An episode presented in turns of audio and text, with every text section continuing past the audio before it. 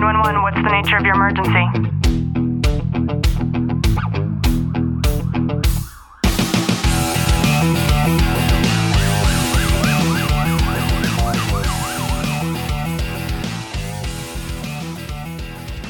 Welcome back to the Tactical Living Podcast. I'm your host, Ashley Walton, a still very, very stuffy Ashley Walton. and I am so glad that you decided to spend a few minutes of your time with me this morning. And I wanted to talk about something super important today, and that is retiring as a first responder.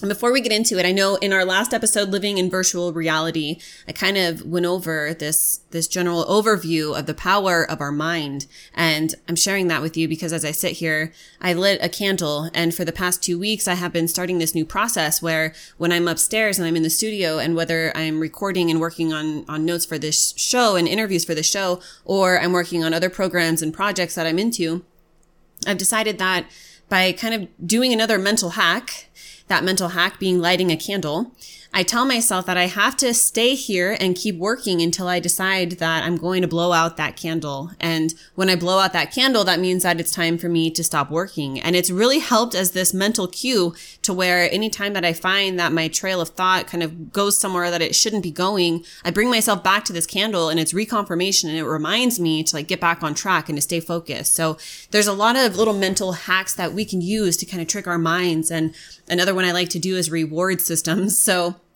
me being able to go downstairs and get another cup of coffee is my my next reward for being able to record two more podcasts. So there's tricks like that that we can do to allow ourselves to be able to be a little bit more productive each day. And I hope that's something that is interesting to you and that you're able to find your own mental cues and hacks to be able to kind of be a little bit more progressive yourself and to find ways to better understand the way that you are engaged and what allows you to maintain that engagement because especially as an adult, our human minds are losing the capacity to be able to withstand attention.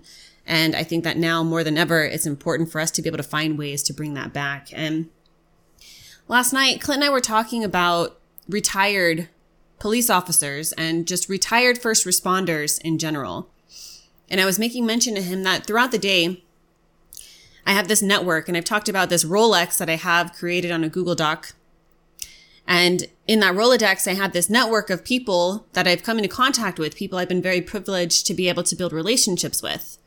And in that Rolodex, it tells me who the person is. It tells me how I met them. It tells me what they do and it tells me how to contact them.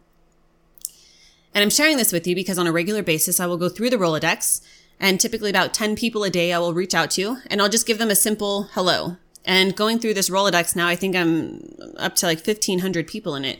So you can imagine it takes some time if I'm only doing 10 a day to go through it. However, the reason that I have this outreach, this process that I've set up in place is because I want to make sure that the people that are in my network that are important to me stay in my network. Now, sometimes I use software to automate this outreach.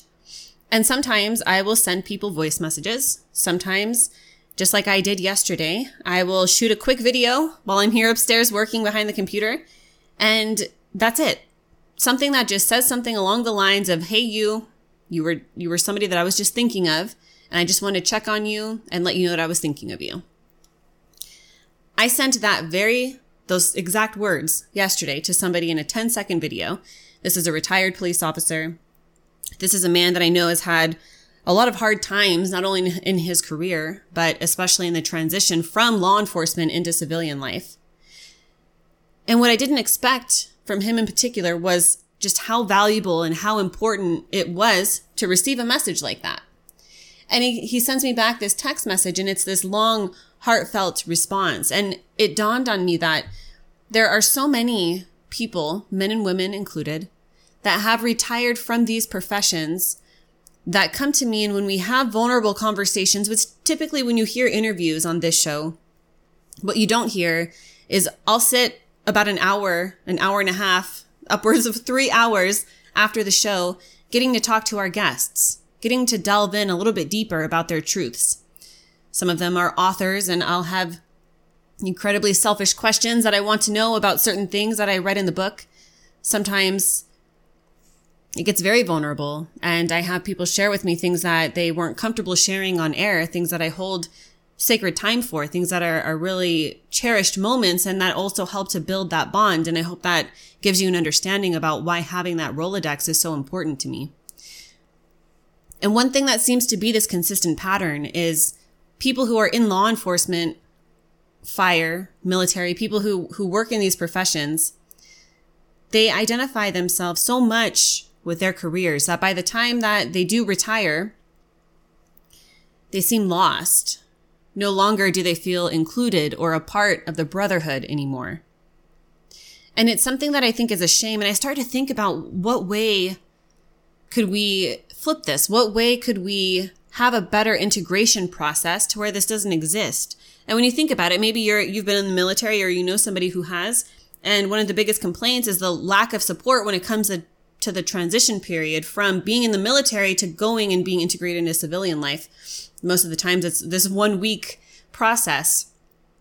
And so when that happens, I think that a lot of these men and women are in this position where they, they no longer know what they're supposed to do. They no longer know what they're supposed to be a part of.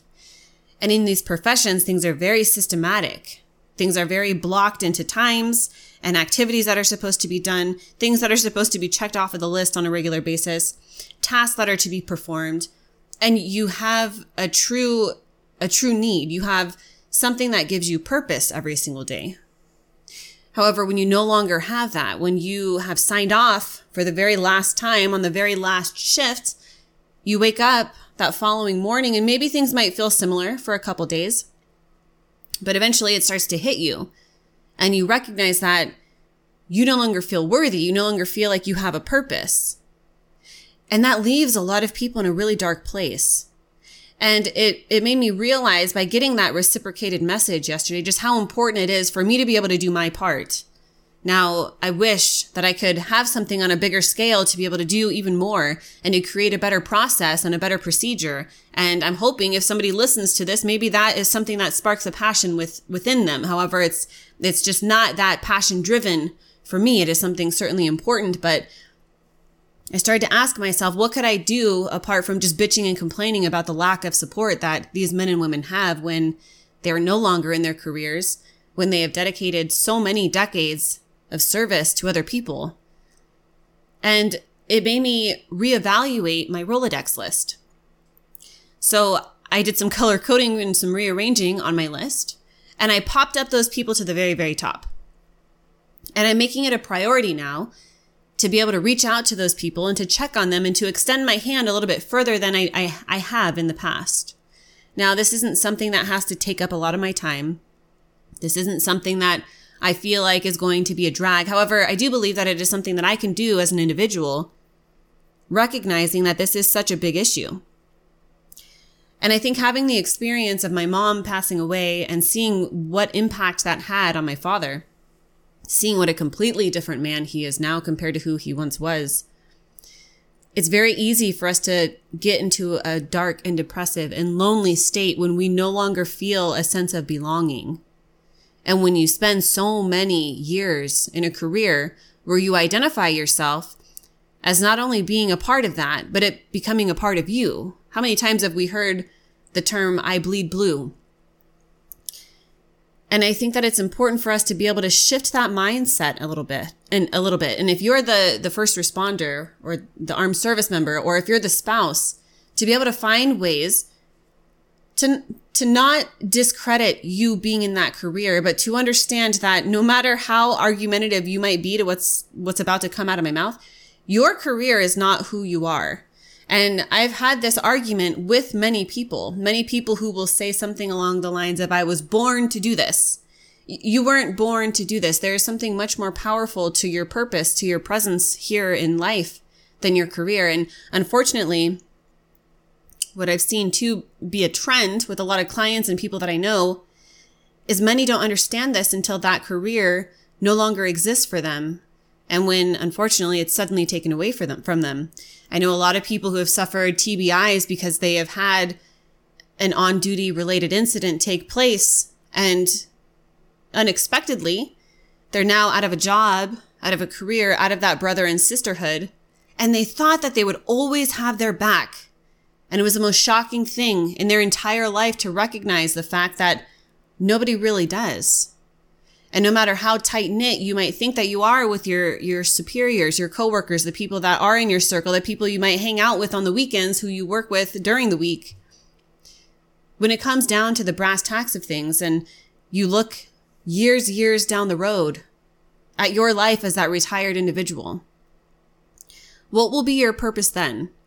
And by shifting things now and identifying things that you could do that identify who you are as an individual, let's say your name is John.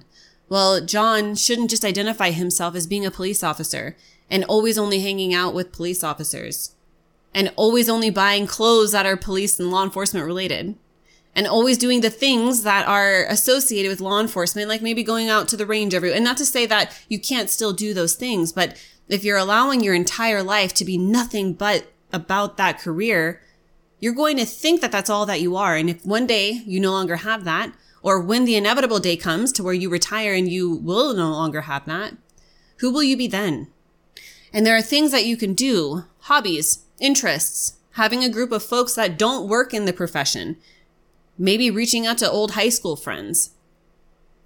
There are many ways that you can integrate yourself into other things that are not job related. Maybe for you, that means joining a, a golf team, or maybe for you, that means starting to play basketball, or whatever the thing is that you have an interest in. It's so important to have not only a hobby outside of your profession, but to also have an identity outside of your profession. You might not realize this, but when you are stuck in this notion of you being what it is that you do for work, you're you're confiding yourself, confining yourself in a way that you're not allowed to grow.